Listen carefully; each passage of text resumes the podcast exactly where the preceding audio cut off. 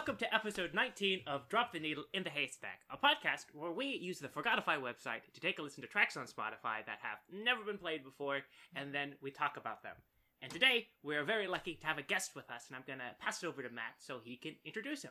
I'd like to introduce our special guest and my friend, uh, Adam D. Odell. Say hello, Adam. Hello.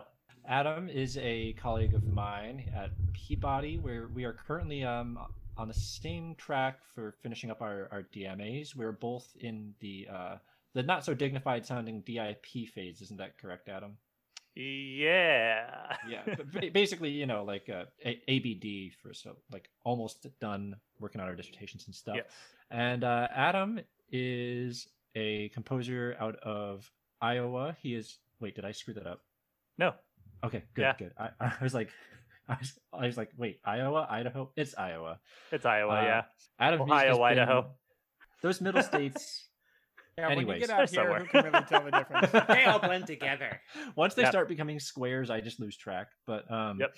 anyway, so Adam's music has been praised for its depth, beauty, and rich dimension by The Courier, and tremendous instrumental color, beautiful textures, and impressive formal structure by Ablaze Records. Uh, he is a composer, pianist who combines classical, jazz, rock, theater, and folk influences into music with humanistic and story-like qualities. Adam's been commissioned by the Dubuque Symphony Orchestra, Altered Sound Duo, the Oklahoma State University Symphony Orchestra, Ensemble 135, the Julien Chamber Choir, just to name a few. And uh, yeah, so today Adam's going to be joining us to listen to some music and also talk about some of his uh, more recent endeavors and projects. Yeah, thanks for coming aboard, Adam. Happy Yeah, thanks for have you. having me. All right, without further ado, uh, let's see. Who's introducing the first piece? Is that you, Robbie? Yes. It's me, Robbie, introducing the first piece. And this guy, let me tell you about this first piece. We like to keep things loose here.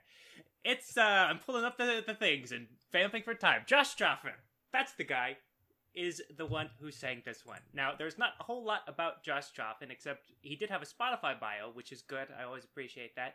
But apparently, he's a Brooklyn born, uh, kind of folk artist and he's recorded a lot of uh, music for the Fast Folk Musical Magazine. And the Fast Folk Musical Magazine was kind of a combination magazine record album that was published intermittently that looks like it had various different folk artists, and it seems like he got quite a few releases on there. Uh, it also goes on to mention he released an album with songwriter David Roth, and that he won the Kerrville New Folk Competition in 1987. And this particular track we're going to be listening to is called Letters. Well, the album is Letters from Antigua, and the track is called Josh is in Love with the Dancer. So let's take a listen.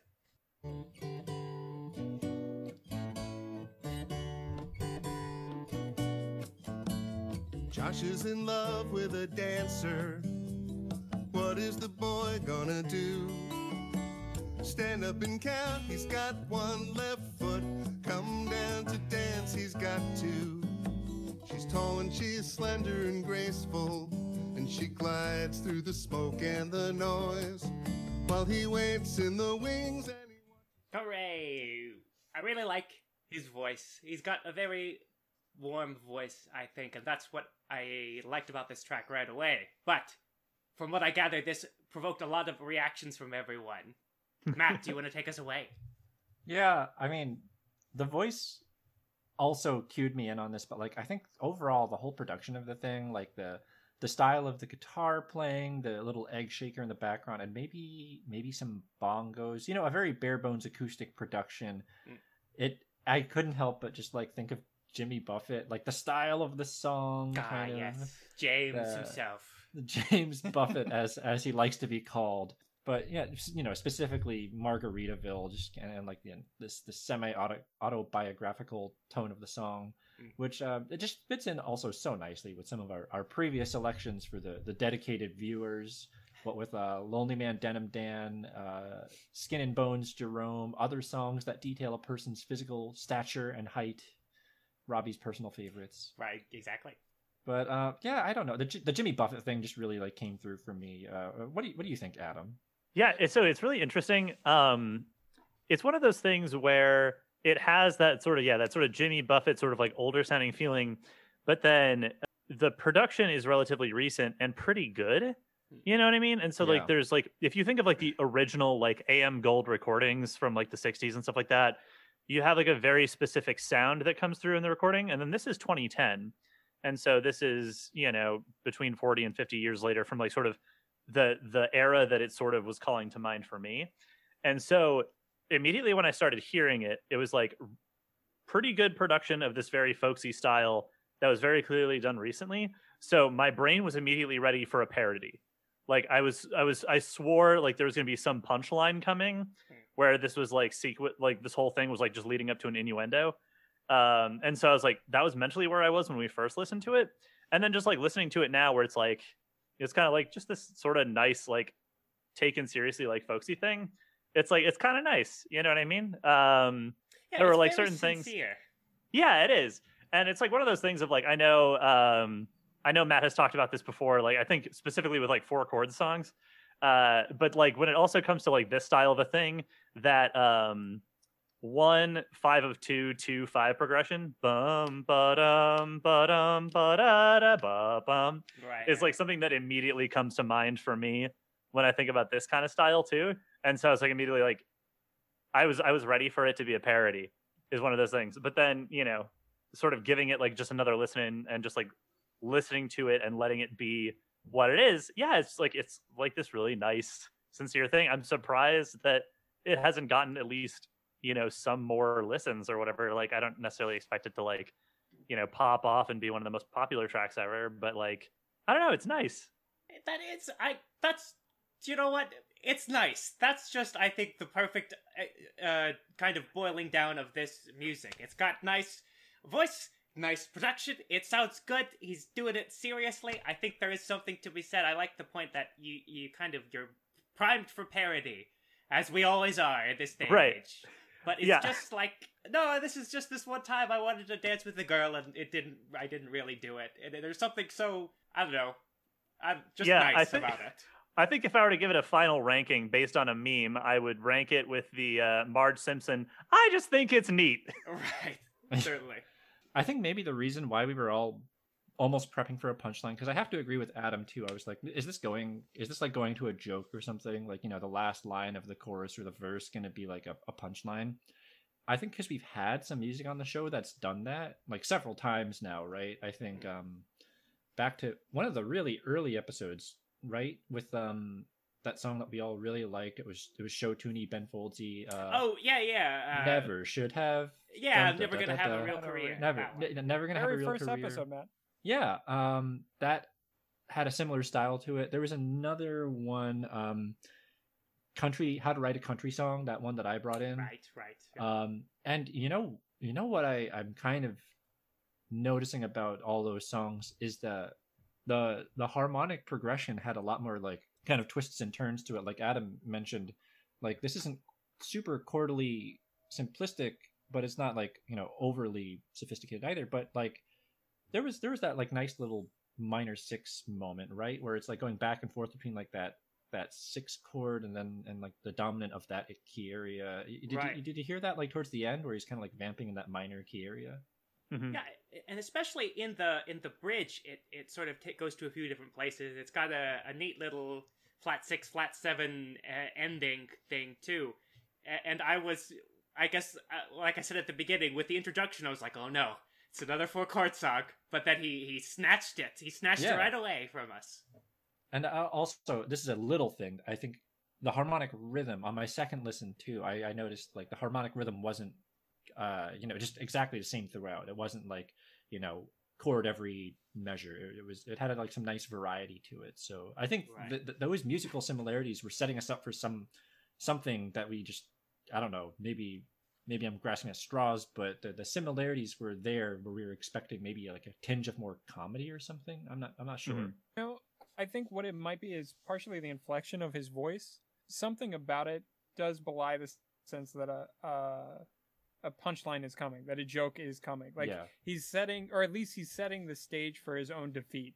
You know, like as he describes this girl, he's like describing how perfect she is and how graceful and you know how she dances with all the guys and how he's afraid that she's gonna slip away. So you're prepared for him to be like, and then she slipped away, you know, or like it didn't work out. You know what it is? and it's his it's tone whimsical. kind of like it's very yeah. whimsical, lighthearted. It doesn't take itself too seriously. Right, and I think Yeah, true. if you listen to the whole track, I think that's another thing I like about that because you know it's very easy maybe for this subject matter to be creepy or like glowering at some woman across the bar, you know, and, and putting all this stuff on her. But I think he does a good job of like the joke is always on himself. It's always like he's kind of making fun of his thought process and what he's thinking, and it's not so much like he's angry or upset. It's got a nice. Uh, it's got a nice. Uh, it's nice. It's it's, It's nice. It's In just nice. Many, in many ways, the song could be viewed as like the antithesis of, of you're you're right. There's there's probably countless songs of, of what did you glowering at a woman at a bar. right. like how many country songs or i don't know like any any songs like uh Hmm. girl described in, in like setting right this this is a, on the much more um i don't i don't know p- pure wholesome end of the spectrum Nice. it's it's a nice song, but he's not a nice guy trademark. right. Ah, yeah, there we go. There we go. But yeah, this this is a nice find, and I think it's another one that's like it, there's pleasant surprises, right? With the Mm. once you get into listening to it, because we never know how these are going to go. hmm Certainly. All right, anyone uh anyone have anything else to say? No, I think- Yeah, so I guess the thing that I find kind of cool about this is like, as I was going through this process for the first time being a guest, one of the things I was noticing was like, huh, if it shows up on Forgotify, one of the things that will pretty much always happen is that the sound quality is going to be somehow subpar. I feel like that was like nine out of the 10 tracks I found were like, hey, this could be pretty good, but this is like the most compressed audio I've ever heard in my life. And like, I was just pleasantly surprised. Like, wow, this sounds really clean and balanced. And I'm pretty sure there's some panning. Like, it was kind of nice. like, I because get like I was just like, I was kind of going through that where like if there was any panning, it was like hard panning, and then it was like here's this like electronic track, or here's like this thing, or like here's I can tell you exactly what they did in whichever DAW, exactly which like drag and drop effects they put on there without changing. And like I do not consider myself that much of an electronic music guy or a production guy at all, but like I feel like every once in a while I can find these things that are very obvious. Um, and so I I much prefer hearing things on Forgotify like this that are just like, hey, here's you know what is probably a condenser mic with you know a 360 polar pattern and like just a room full of people playing some music rather than like all right here's let's see what we can add to this. You know what i mean? I think uh for any of you uh, aspiring spotify artists who want to get two listens um i you know i would i would recommend maybe going back to your roots you know? Because i don't know it, it works It's true. I I think- think through doing the show, we've all gained an appreciation of good production. Right. Yeah. Certainly. I think i've we're gained it from a guest episode that i had i'm still still still filming in the middle of, yeah. yeah i'm in the middle of it right now Yeah, we're we're continually surprised by the level of quality that some of these tracks put out and had nothing like they never blew up, right? You know? Right. It's just crazy how much obvious work and effort went into it with very little unfortunately reward. Mhm. Until now, I guess, you know, because man, they're being Now they're broadcasted all over the world through this. On Hooray! the best show on earth. That's us, right? Yes. The greatest show on earth. Yes. Who who is that actually? Barnum and Bailey Circus or whatever. Oh, those losers. Go under because of the pandemic. Ooh. Ooh. Duh. Ooh. cut that. And also, cut that. like, was they did they win something in order to get that title, or did they just start calling themselves that? And everyone was like, "All right, fine." Yeah. Whatever. I mean, there- it's on the this- side. Yeah, is Barnum and Bailey are they peer reviewed? were they contested? Right. I think they were contested, but think about how many circuses are really left in the world, you know? Mhm. So they just outlasted the competition until this year, Mhm. of course. Right. Yeah, Barnum and Bailey easily in my top fourteen of circuses. Right. you Worldwide. know. I love the arbitrary number selection. 14 out of 14. That's what he, he didn't tell you. All right. Um, well, why don't we move on to the next track? Uh, so, Adam, you will be introducing this one, right? I suppose I don't know if I know any more about it than anybody else, but All right. Well, that's okay. I stumbled across this thing called uh, Fake Tastic, and it is by Beatastic, uh, off of their album Bedroom Dancing album albums or anth- albums anthems. There we go, Bedroom Dancing Anthems uh, from 2009. And yeah, like, can we talk about this cover art for a second? Because I I super duper enjoy it actually. Right. Like, I think yeah, we had mentioned that a little bit. Just like it's a little busy, but like in terms of like the composition, you know, there's like there's some good diagonal things going on here. Nothing is too on the grid. Uh, I think there's some interesting color stuff going on. You're not immediately driven to any one thing, um, but there's a lot of different things that you can look at. It's like, oh hey, here's a heart with like this sort of weird side smile. Uh, there's like a piano in the background there, and uh, not exactly sure what's going on in the bottom right corner. Um, uh, balloon animals. balloon There's animals, Balloon yes. animals and balloons. A Cool. Pac-Man. A Pac-Man, Yeah. of course. No party Yeah. Some complete. cupcakes with party hats. Yeah, it's given me the just bottom right corner is giving me some very big Da Song vibes from uh, Parasite. Oh, you know, they're know. still they're still pretty active. I just since you said like you don't know too much about them, I looked up. They have a Facebook group or page, No. Yeah. and they their most recent EP, uh, they're still promoting it this month. So, oh wait, no, it's this is January third, twenty twenty. It's twenty twenty one now. So, uh, Well, got they them. were promoting it a year ago. And Yeah, then yeah, yeah. the They were promoting it when it was appropriate to promote stuff. Here Right. it says Beatastic is a shoegaze, indie, grunge, electronica, post-punk band from Brighton, England. Nice. You know, That is kind so of- many genres. What is shoegaze? That kind of gels. That gels with what I kind of pictured in my head. Do you guys remember the the one like track we did where the people were from New York but they were from London originally? oh yeah. You don't like my shorts, or I don't like. I don't my- like your hat. I don't like your hat. you don't like my shorts. I knew it was some article of clothing that someone didn't like. You know. Uh, close enough. Yeah. All right. Well, before we talk any more about them, let's let's listen to a little bit of it. Millions of fakes and I don't give a damn. Millions of fakes and I don't give a damn. Millions of fakes and I don't give a damn. Millions of fakes and I don't give a damn.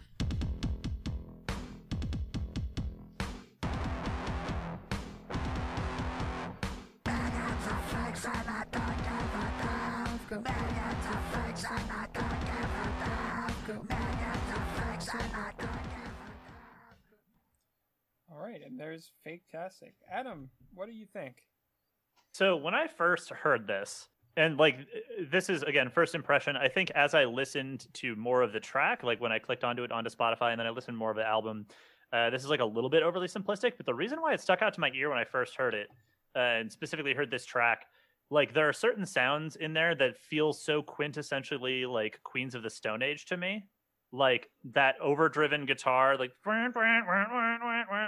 and like the tuning of it specifically it reminded me like that and then um the person who's um doing more uh sort of standard singing not the uh, uh um not like the, vocal fry. yeah not yeah it's like oh what is the, I, I should know that word i uh it's like yeah vocal fry plus the like the, the more like death metal screaming the rasping Yeah. kind of. yeah i should know the actual term for it i'm so sorry you know that like vocal while pedagogy you're friends breathing in? yeah so it's ingressive something or other Yeah, yeah. Um Of course. but yeah uh so yeah there's like that and then yeah then there's the actual like the vocal part reminded me so much of like the singing from sick sick sick by queens of the stone age sick sick sick don't resist right and so like there are certain things about that that just like immediately stuck out to me because i listened to so much queens of the stone age in high school um and like i still listen to a lot of them now um but like that immediately stuck out to me like that um and then that's sort of like the theme of this entire track like if you wind up clicking through it um they wind up doing they wind up being very minimal with that material uh, and i feel like that's a lot of the tracks on here too where they like they take a simple idea and they sort of like play around with it for like you know the, the, the course of like two or minute two minutes to four minutes right um and so there's not like a lot of internal development but i really like the ideas just across this album actually like they're you know uh, i think with anything i'll have certain like criticisms and certain things that i like um, but i definitely like the ideas that this group has um anyways that's sort of yeah that's a couple of my random sort of first thoughts and so i'll just kind of hand it over and see what you guys have to say and then we can sort of you know I like all of the the track titles. Um, our our viewers at home can't see this, but I think what so one, two, three, four, five, at least six of the track titles are like some kind of oh, seven. There's some Seven, yeah. kind of tastic. So we've got like beach tastic, unicorn tastic, future tastic, fake tastic, air guitar tastic, heavy tastic, and freckle tastic. hmm And and let's also be clear here: the other five titles on the album are no slouches either, because Right. we have "Seen a Scene Girl" on a Scene Girl. Try saying All that one five word. times fast. Mm. Right. Yeah, all one word. Yeah. She sells scene Brutal girls down by the scene shore. Um, Right. uh, sorry, I'll see myself out now. Scene shells. I also like how the scene girls are are a, a marker of the time. This this album came out in 2009, and uh, that's that was the that was when scene was real. I remember that. That was like my first year of high school. Yeah, that I was, mean, scene that was, was, a very you were heading thing. into a hot topic, Matt. You know, Oh, trying to get to those go- Hey, fingerless yeah, gloves. your to go hot get my topic. fingerless gloves that have studs on the back because I thought they'd make me look tough. Um, Yeah, they that's how- did. Like your hero ex- Jack Skellington. It's exactly how it worked. Didn't get beat up once, right? But uh anyway. the um, narrator. I think I think yeah, this this this fits right in around like that weirdness of music going on around 2009 cuz uh, for me, I think the sounds, like the actual sounds being used in the track kind of just weirdly harkened me back to those early YouTube meme songs like the the, the shoes song or, the, that person did like a lot of songs. My sister found them all very funny and made me watch all of them.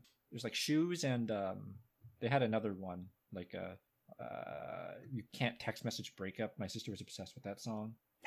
And they were all like, you know, very low production, almost like deep fried sound quality like as a joke, you know. Adam, you said like the stock sounds on a DAW or something like that. Yeah, yeah. So that was one of the things that sort of stuck out to me is like if there's going to be one thing that's sort of like, eh, like I, I'd be interested actually, like now that you mentioned that they're still publishing stuff as recently as last year, I'd be interested to see what they've been doing more recently. Um, because hearing the sound, like I feel like there was a lot of drag and drop effect decisions that they made um, based on whatever DAW they were using. Um, and like, you know, like a lot of like, here's a very clear overdrive thing. Here's a very clear, like, you know, like I think throughout the other parts of the album, there's like, oh, here's like this very like stock bit crusher or something like that. And like, I, I don't consider myself like an electronic music person really that much at all. Like I use it enough to sort of like get by with my job. But yeah, I was like sort of listening to it. Like there are a lot of things that clearly date this in the mid to late 2000s. Uh, and part of it was just like, here's like this part of time where DAWs are becoming more and more accessible to more and more like quote unquote amateur musicians. And by that, I just mean like people who aren't working for, you know, major records or like, you know, people who are doing this without having been discovered already or without having mega careers or whatever. And so like, um, if I may harken back to something that probably Matt and I will be the only people to understand, uh, in our in our DMA colloquium, we talked about a thing called the actor network theory, where essentially we talk about the relationships between artists, like composers and performers, and how they influence other composers and performers in order to create sort of changes in genre and you know uh, streams of influence over time. Uh, but then actor network theory also suggests like, oh well, this object that has no free will of its own coming in contact to with a person sort of affects things as well, and so like the course of history is affected by the guitar existing Hmm. or you know something like that like people would write you know uh, like villa lobos would have written fundamentally different music had the guitar never been written or written invented there we go words verbs Life is a great Um, story, I like to think. right uh and so yeah and so it's like the same sort of thing of like this uh, very clearly is like an instance of here is a band that you know was not one of the major you know 2009 groups you know this is not the killers you know what i mean? But you can very clearly date it in that time because they are working with what they have and what they are capable of doing on what i'm imagining is quite the shoestring budget. And so yeah it's just like it's really cool to kind of like be able to like dip into something that apparently i have was the only one to have listened to between 2009 and 2021 according to you to know or at least on spotify you know Right? um so probably yeah i'm probably not the only person who's ever heard of this that would be uh, incredible obviously um but yeah like it's really interesting like the sounds of this and like how you can clearly date like this is like one of the like this was made with one of the early mass produced DAWs out there. Like it's kind of cool just being able to date it that way. time capsule. You know what Yeah. else is a time capsule? I want to look at. Well, I don't want to listen to it, but number twelve on this album is "You're a Zombie, I'm a Vampire," which so fully encompasses the like meta of that time, where everything was either a zombie book or movie or a vampire book or movie. Like, this Twilight was- already? this was the peak of Twilight. And this was also when books like World War Z and like probably in the following years like Abraham Lincoln Vampire Hunter and like Pride and Prejudice and this stuff- zombies. yeah, Pride and Prejudice and Zombies. This is when Or is- all of this was coming out. The zombies game mode in um, Call of Duty. Oh yeah. Yeah. Nazi zombies. Ah, Nazi Zombies was huge during that Left for time, Dead. Like, that was a great Left game. for Dead. Yeah. those Yeah. halcyon Like- days. It was all that popular culture seemed interested in. And so this uh this definitely dates itself with just that title. That's true. Anyway, that's all I really had to add. But, uh, Good catch, though. Good thing that we uh, Yeah. scrolled down to see the entirety of this album. I'm curious. Can you can you pull up like what's their discography look like? yeah, let's take a look at beat test. Because if they are still active, I would imagine they've had stuff going on. Well, Oh. the last album on Spotify is Glitches, Well, I think 2013. I think on their Facebook group it said 2020. So I don't know if it's out on. Uh, it's out on Bandcamp. You can check them out on Bandcamp. Yeah, they probably weren't making any money from. Yeah. Well, no one makes money from Well. Spotify. Yeah, well, they didn't even get the like seven cents they were probably owed. I think you got to hit a thousand thousand listens first. Oh, really? Yeah, before they, you know, send you. That's a that big album. for Holy a- hell. A nickel. Wow, twenty five tracks. This Yeah. laser life. Well, there's a lot going on in the laser life. The laser day to day. The laser you guys- job. This this is a little tangent, but uh, Eric reminded me. Did you guys hear about the people who made like the the sleep album that was just hours of silence so that they could like monetize it on Spotify? Oh, that's smart. Not hours, but you know each track was like a minute of silence, Yeah.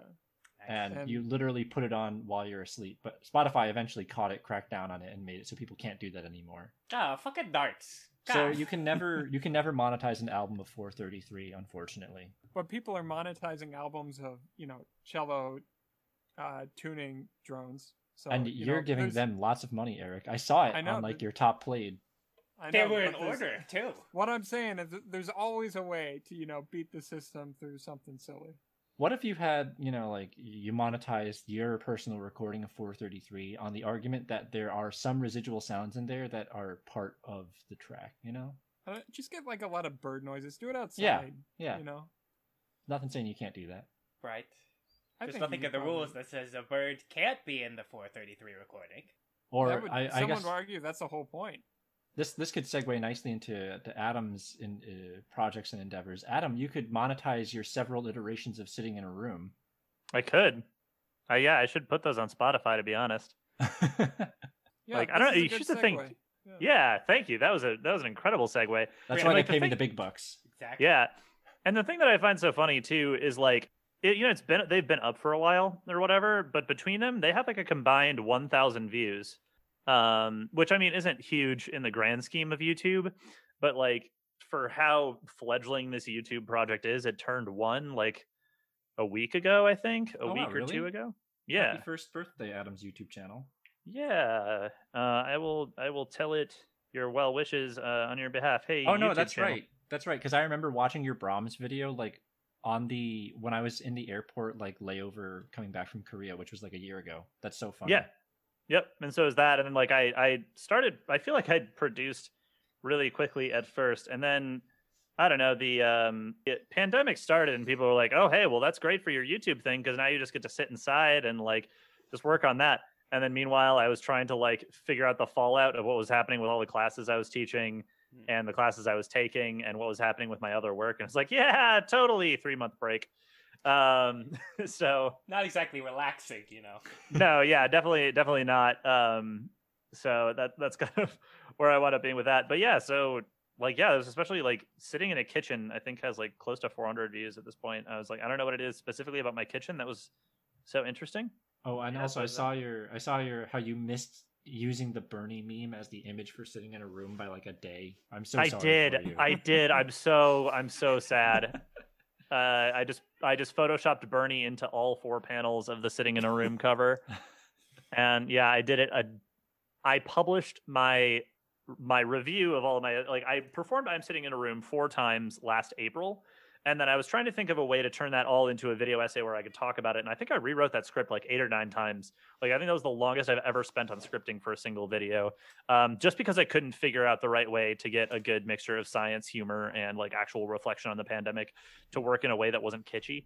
So yeah, that took me like a while, and of course, so it took me eight months to like really get that video, and I published a whole bunch of other videos in the meantime. You know, while I was just sort of waiting for it to feel right, and then I published that video and then the next day, January, I published it on January 19th. On January 20th, Bernie gives us the best sitting meme of all time. Foolish and- mistake, Adam. Way too Oh close to a God. major meme-worthy event. I know it's oh gosh. I know. At this point, I could just like go back and like change the thumbnail, but I actually super like my thumbnail for that one. I don't That know. was It, pretty cool looking. yeah, it definitely pops a lot more. I think I need, I need to start using like um bokeh photography in my in my thumbnails because before I was just doing like gradients and gradients. I, I don't know. Now that I'm looking at it, I'm like, I need to do something better than gradients. Wait, this You might be that a good background little. separation. Yeah, yeah. How do, Eric? How do you make your thumbnails? So I make my thumbnails. Um, Adam has like a as a nice camera that we're all looking through right now. Um, It's beautiful. So I just yeah, I just make sure I I uh, I crank that f stop down as low as it can go, and then get as close to the lens as it'll let me focus. And you know, you get that that sweet sweet background Yep. separation. I make my looking for there. thumbnails in Canva. I don't pay for my account. Yeah, no, I mean Canva? Canva works. there are certain things that I do in Canva. Like I think all of my uh let me see. Yeah, why is music so bad? That one was done in Canva. All of my racism and privilege ones were done in Canva.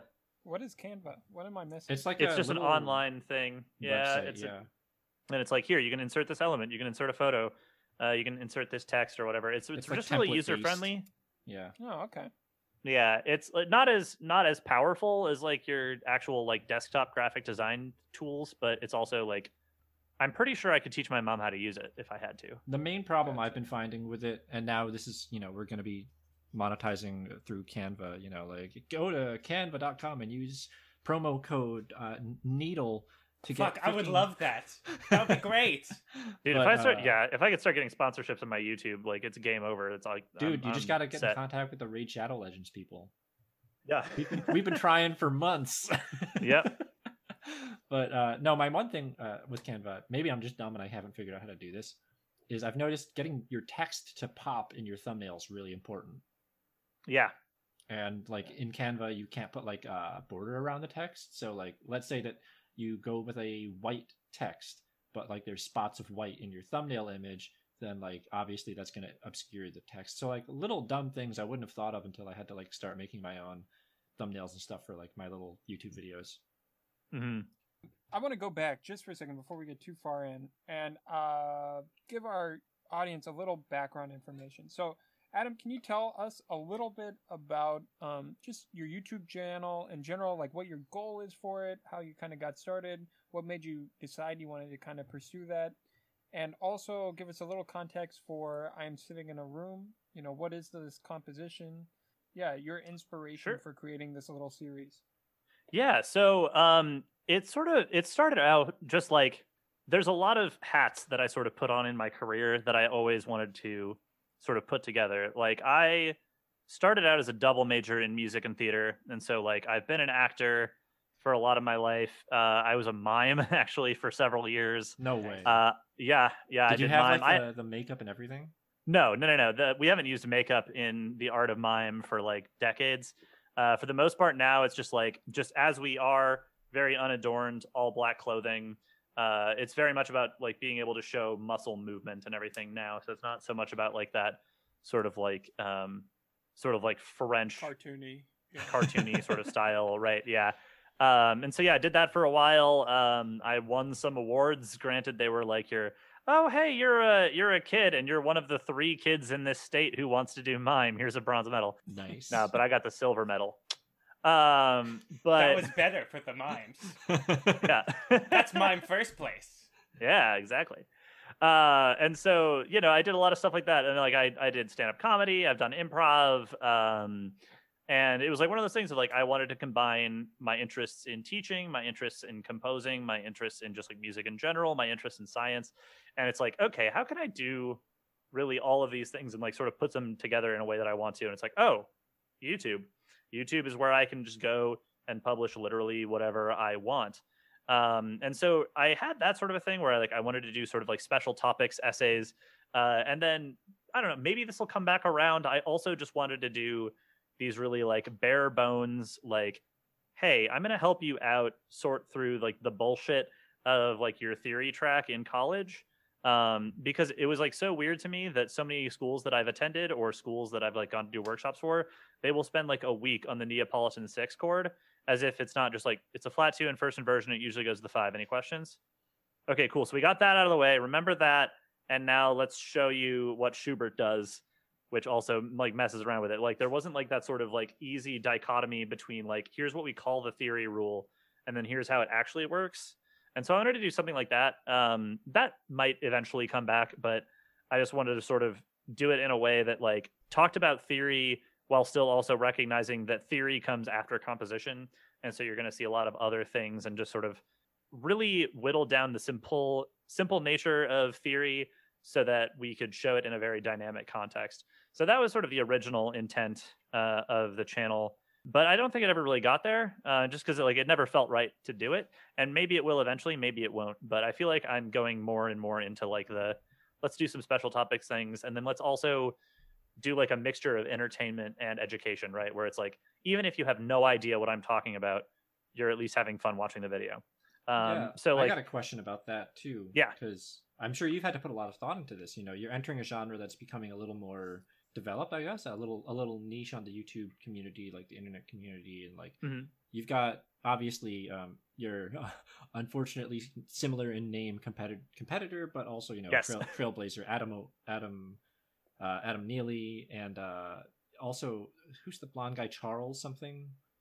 uh, Charles Cornell, yeah, Yeah, you've got like him, and also like I've seen other like smaller channels now that are getting bigger and bigger, right? like, Yeah. how how how have you like kind of a- approach that and like developing your channel? And obviously, there's going to be some similarities, but you know, giving your own like I don't know personal touch or, or flavor.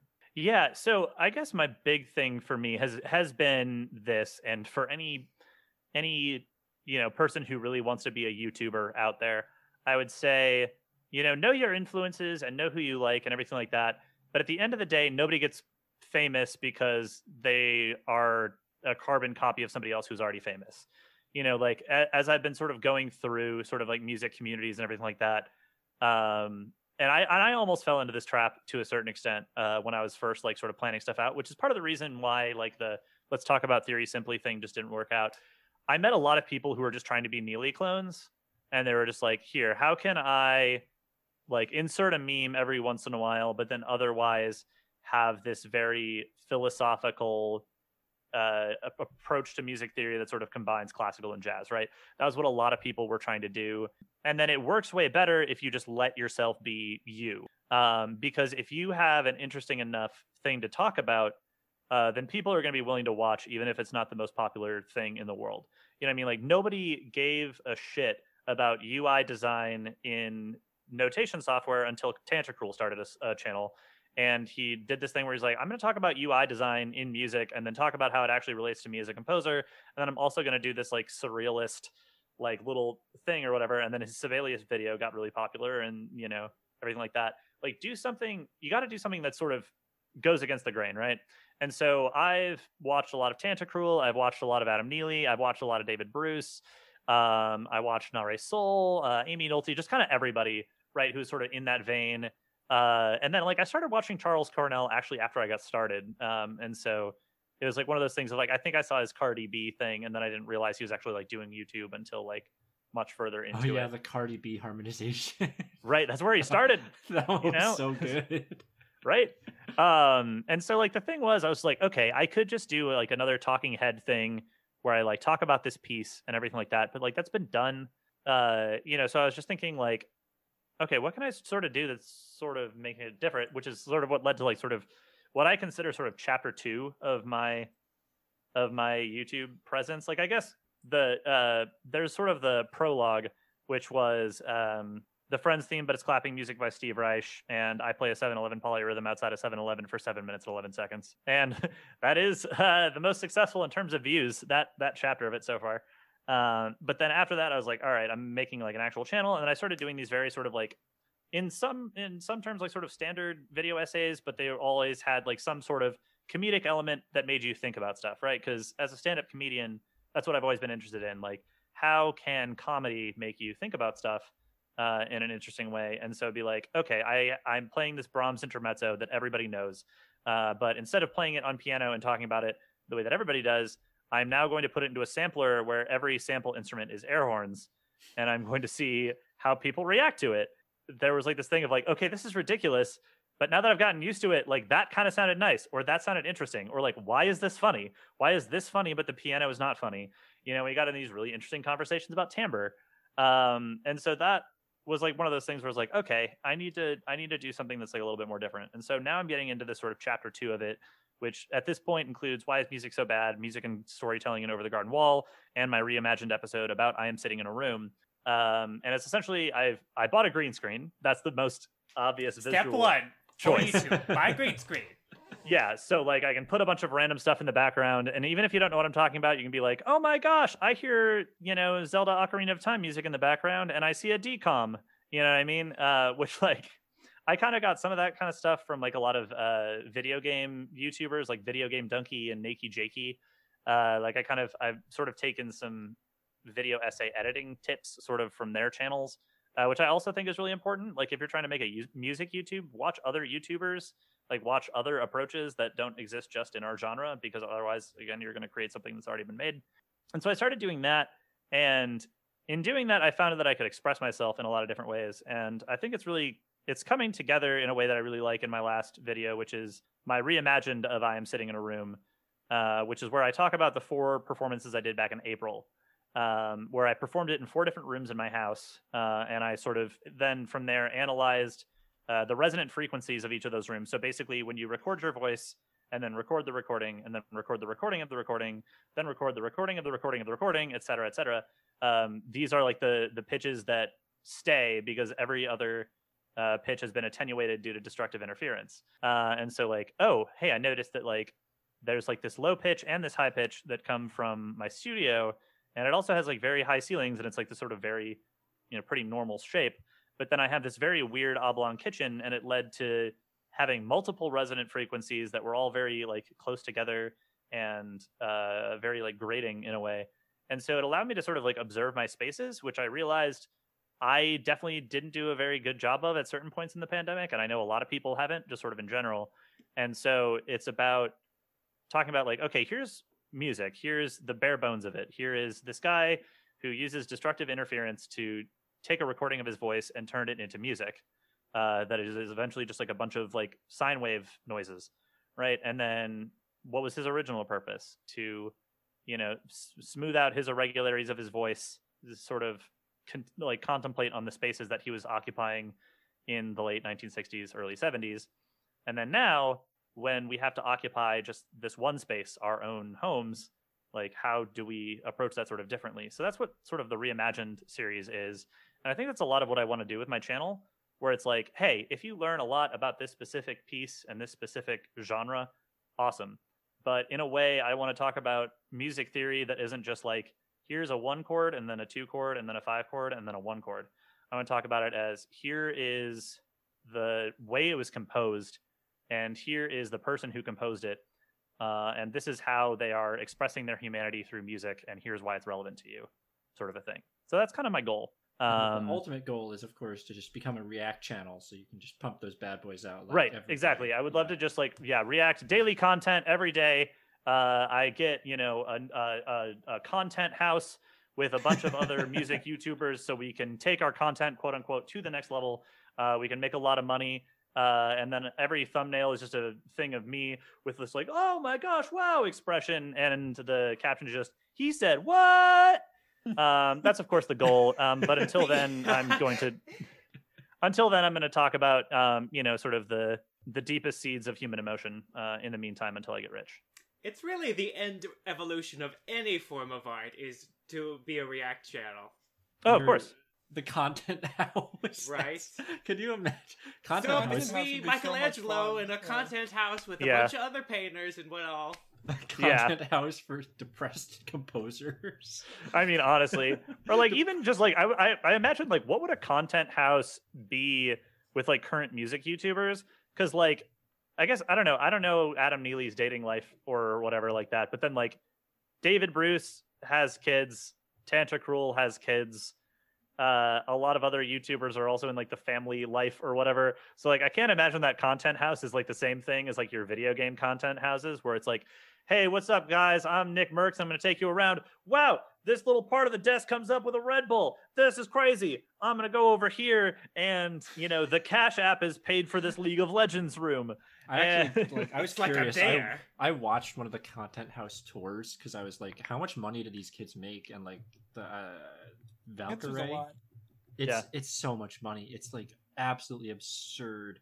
Valkyrae was like touring the content house or whatever. She's like, yeah, this isn't my place because you know I I live like ten minutes away. I'm like, you've got two houses in L.A. Like you're part of two houses in L.A. But like I don't know, a music content house. Could you imagine like Bill Wirtz, Adam Neely, like all Okay, yeah, that would be fun. That'd be like so, so random. It's like, Did you see Bill Wirtz learned how to use Blender in his latest? yes. video? Oh my god, That god. was a good one. I Bill like that Wirtz in one. 3D is exactly what I needed to turn around this pandemic. also, oh my god. I just love the blatant disregard for the fact that "Here Comes the Sun" is like a very famous, Right, a very well-known, s- already Right. existing song. Yes. That was my favorite. I loved it.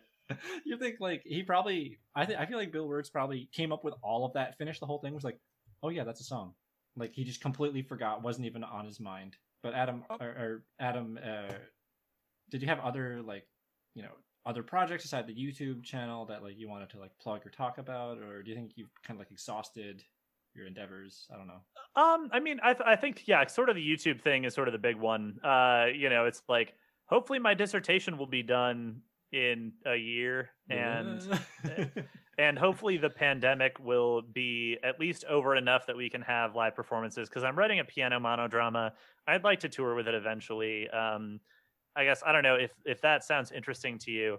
Uh, it's it's a 70 to 90 minute piece for solo pianist, which is me uh, and it'll have electronics and some pantomime and some poetry and some other things and it's basically like this another endeavor of like how can i combine my theatrical and musical pursuits uh, and i don't know hopefully it'll, it'll eventually even turn into a video that i can put on my youtube um, but yeah sort of the youtube is sort of the one public thing that i definitely have going right now so yeah i would say yeah just uh, find me on youtube Cool. What's is the name? Is your channel name just your name? Yeah it's just my name so yeah i think youtube.com slash adam odell should get you there uh, or just look up adam odell music um, And you also tell us your Instagram handle. I have it in front of me, but I want you to say it. Yeah, so my Instagram handle is composer Mick Composer Face. Um, you know those those internet polls, man.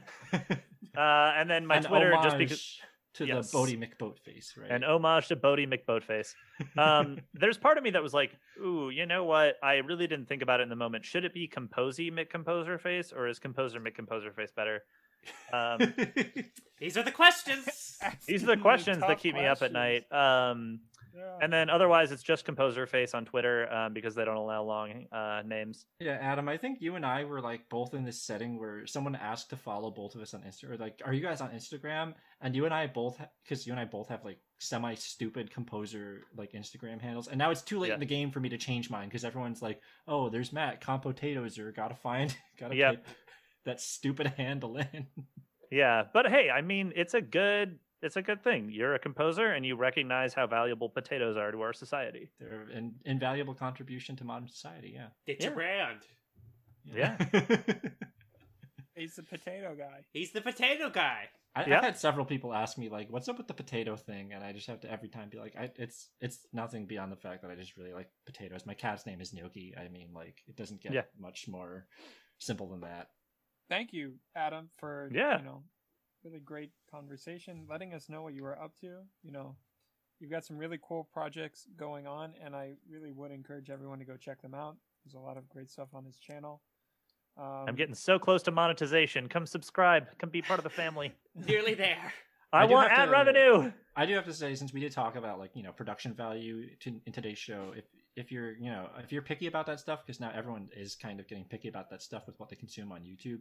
Adams, your videos have gotten like to such a good production value. They've never been bad, and like I always I was just so especially impressed by the uh the over the garden wall video that you did. And I know that one took you a lot of time, right? Yeah, that one took a lot of time. I started it in September with the hope of publishing it like in time for Halloween. Uh, and then I published it on November 1st. I was trying so hard to get it out, but Yeah. So this isn't like you know your your run of the mill like I don't know hobby YouTube channel. It's it's like very very uh you know hard a lot of hard work goes into it, and you can tell. And I, I recommend yeah checking it out. thanks, dude. how much time goes into those videos? I don't think people understand. Just like editing alone, like not even Yeah. recording and scripting and all of the other stuff, but just so much time. Yeah, so it's it's interesting. Yeah, um, I, it sort of depends. Um, like in the early goings, like it just took forever, just because I was learning how to use everything. So I'm pretty sure the Brahms video, it didn't have to, but it probably took around like 50 hours of work total. But then like scripting gets a lot harder when uh, it's something that you really have to like cross check a lot of stuff. And like there was there are certain elements about like acoustics that I didn't quite get with the sitting. I am sitting in a room video. Then there's the fact that I wasted a lot of time with scripting because I think I wrote, like I said, eight or nine different versions of that script because it just never worked. But yeah, so just to sort of give you an idea of like before I added the green screen element, when I added the green screen element, and it felt like a good amount of time, and then just to give you a whoa, holy crap, uh, my does syncopation make you evil? A response to Christian Bairdoll. That probably took a total of I don't know, like 10 or 15 hours because reaction videos are actually super easy to do. Just like you watch the video, you take notes about the things you actually have to do, you fact check them to make sure you're saying everything exactly correctly. Because if you're doing a reaction video where you're fact checking somebody, if you wind up getting something wrong, it's very bad. Uh, but that one, yeah, it's like a 17 minute video. It probably took me 10 or 15 hours total uh, between filming, like uh, researching, filming, and editing. Let's see. Why is music so bad?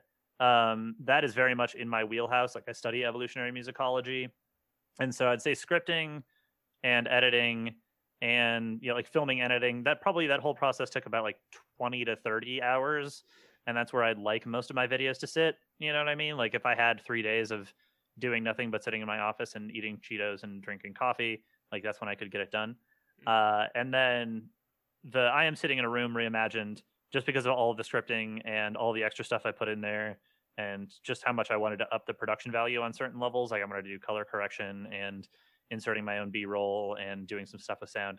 That probably took me like 70 hours actually. So a lot of work goes into these videos uh, especially since i added the green screen but just in general yeah it takes it takes a lot of work. So people who can upload stuff like on the regular are really impressive to me because like this this kind of stuff does take me like a month or two just to like have the Yeah. Time to get all of it done while keeping the rest of my life going Channels that aren't just React channels, but like upload every week, I don't understand like how they do it. It really is Yeah. impressive. I mean, I'm I'm going to have to assume that either from YouTube ad revenue or from Patreon or for some mixture of everything, they have to be making that close to like their regular full time job. Right. Yeah. So Crazy stuff, but keep up the great content. You know, it's Thank you, man. it's, um, yeah, it's really your hard work clearly shows. thank you. Alrighty, I think this is a time in the podcast when we tell everyone what we listened to this week. What are our recommendations for the week, Robbie? I'm gonna let you start us off because that's your job. Um, That's true. That's uh, in my file. So I'm gonna go ahead and pull up uh, album I already had prepared. I'm not vamping for time, Eric. Why do you always say these things to me? So for this week, the album I listened to was called "Say Something, Do Something" by the Jazz Mafia, where, which is a group I just kind of randomly clicked on that was related to something else I was listening to. Wonderful music, really combines, you know, hip hop, electronic music, and straight ahead jazz, and it's very it's very uplifting. Lots of really lovely vibes from this album, so I would recommend it. Once again, that's say something, do something. Matthew, what did you listen to this week? This week, uh, I've had to do a lot of like email correspondence and stuff like that. So when I'm when I'm doing that kind of stuff, I just kind of try to put on like semi brain dead mindless music. but I found this kind of cool. I I love these. I love song mashup stuff like that because I find it really interesting when it works out, or I find the creativity interesting. So I found this channel, I think YouTube and SoundCloud, and I think there's more stuff on the the YouTube channel. It's called Miggy Smalls, like Biggie Smalls, but with a with an M in the front Okay. and they just they exclusively do like K-pop mashups of like three to many many many songs and yeah i've just been like listening to a lot of those because they're they're really good so yeah if you like k-pop as much as i do which is probably not many of you check out mickey smalls it's a cool channel Cool, Cool. stuff. All right, Adam. What'd you listen to this week? All right. Um, so uh, I don't know if you're necessarily hoping for things that were incredibly recent, but uh, this is uh, recent, recent enough. 2012 is recent enough, right? Um, but it's just what I've been listening to, and I really love it. Um, I'm a huge fan of Tigran Hamasyan, who is an Armenian jazz pianist, and um, I've just been like, especially as I've been writing a lot of piano stuff lately for my dissertation, and I want to do some stuff that isn't in 4/4. Uh, it's really cool listening to Tigran, and uh, specifically his album uh, Shadow Theater uh, from 2012 is really just an incredible album all around. Uh, if I had to pick one track for you to listen to, it'd be Drip. Um, it's just so amazing the way that he combines like sort of your standard jazz with like you know you know hard rock, heavy metal, uh, like conical rhythm. Uh, just there's so much stuff in there that like fits really well. And for all of the stuff that I listen to, that's like here I'm trying to combine these things, and it winds up being like, hey, you heard something that you are now marginally familiar with, and you just try to put it into music, and it sounds terrible. Like for as much of that as there is, hearing someone like Tigran Hamasyan who has so many different influences that are all very um, true to his upbringing, and like just hearing them come together in a really beautiful way, like that is it's just so incredible. Uh, and so I've been listening to that album a lot. So yeah, Shadow Theater by Tigran Hamasyan, I super duper recommend it. Very, very cool. Thanks for sharing that. Um, yeah, I guess that leaves me. So this week I've been listening to. Well, I actually just discovered on Spotify that Music at Menlo has been publishing their live recordings, and I'm not sure like if they've just been doing this along or there was like a recent album dump where they just decided to upload everything they've recorded for the last like 20 years.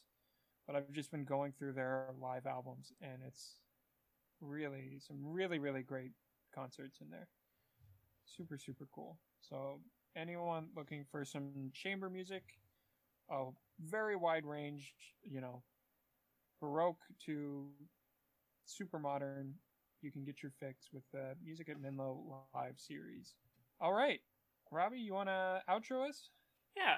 Well, thanks again to Adam for so graciously appearing on our show. Really great to have you on.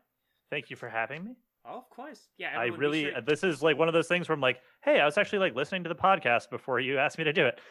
So Oh. thank you for having me. It's been a lot of Oh, fun. Thank you for coming on. That's so nice Yeah, to hear. of Glad course. you. Aw. Well, everyone, be sure to go check out Adam O'Dell on his YouTube channel. And you can go ahead and follow us on Twitter at Drop Haystack and at Drop the Needle in the Haystack on Instagram and Facebook.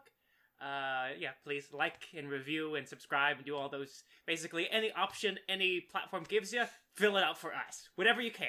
Scrabbles, doesn't matter. Eric, take us away. as always everyone thank you for listening we'll catch you next week